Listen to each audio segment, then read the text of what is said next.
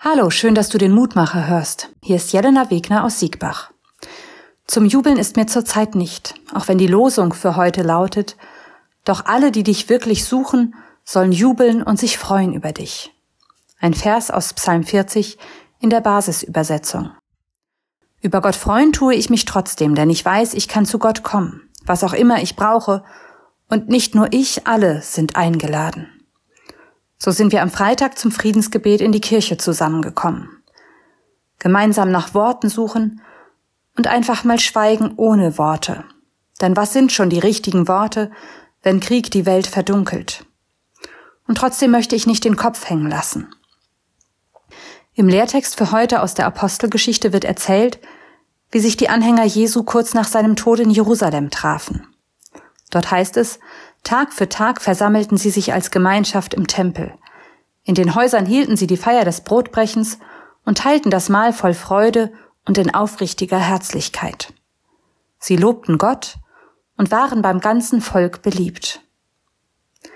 Dass sie so beliebt waren, das lag nicht daran, dass sie miteinander Gemeinschaft gefeiert haben. Das kann den anderen schließlich egal sein. Was so besonders ist, sie haben sich für andere eingesetzt, haben sich um die Bedürftigen gekümmert, einige haben sogar ihren Besitz verkauft. Auch angesichts des neuen Krieges ist die Hilfsbereitschaft der Menschen da. Ich sehe die Sorgen und das Mitgefühl. Und ich wünsche mir, dass wir mit Gott vertrauen und einem Herzen voll Mitgefühl in die kommende Zeit gehen. Dass wir nicht müde werden, um Frieden zu beten und dass wir großzügig sind im Geben in der Gewissheit, Gott sorgt für uns. Denn ich glaube, auch das ist eine Form, Gott zu loben. Und eines Tages dann werden wir wieder gemeinsam jubeln. Ich möchte heute nicht beten, sondern um Gottes Segen bitten mit Worten von Dietrich Bonhoeffer. Guter Gott, segne meine Hände, dass sie behutsam sind, dass sie halten können, ohne zur Fessel zu werden, dass sie geben können ohne Berechnung, dass ihnen innewohnt, die Kraft zu trösten und zu segnen. Gott segne meine Augen, dass sie die Bedürftigkeit wahrnehmen, dass sie das Unscheinbare nicht übersehen, dass sie hindurchschauen durch das Vordergründige, dass andere sich wohlfühlen können unter meinem Blick.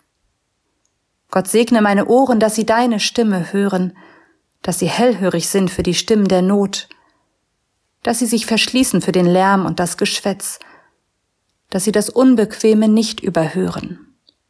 So segne uns der allmächtige und der barmherzige Gott, der Vater, der Sohn und der Heilige Geist. Bleib behütet bis zum nächsten Mal.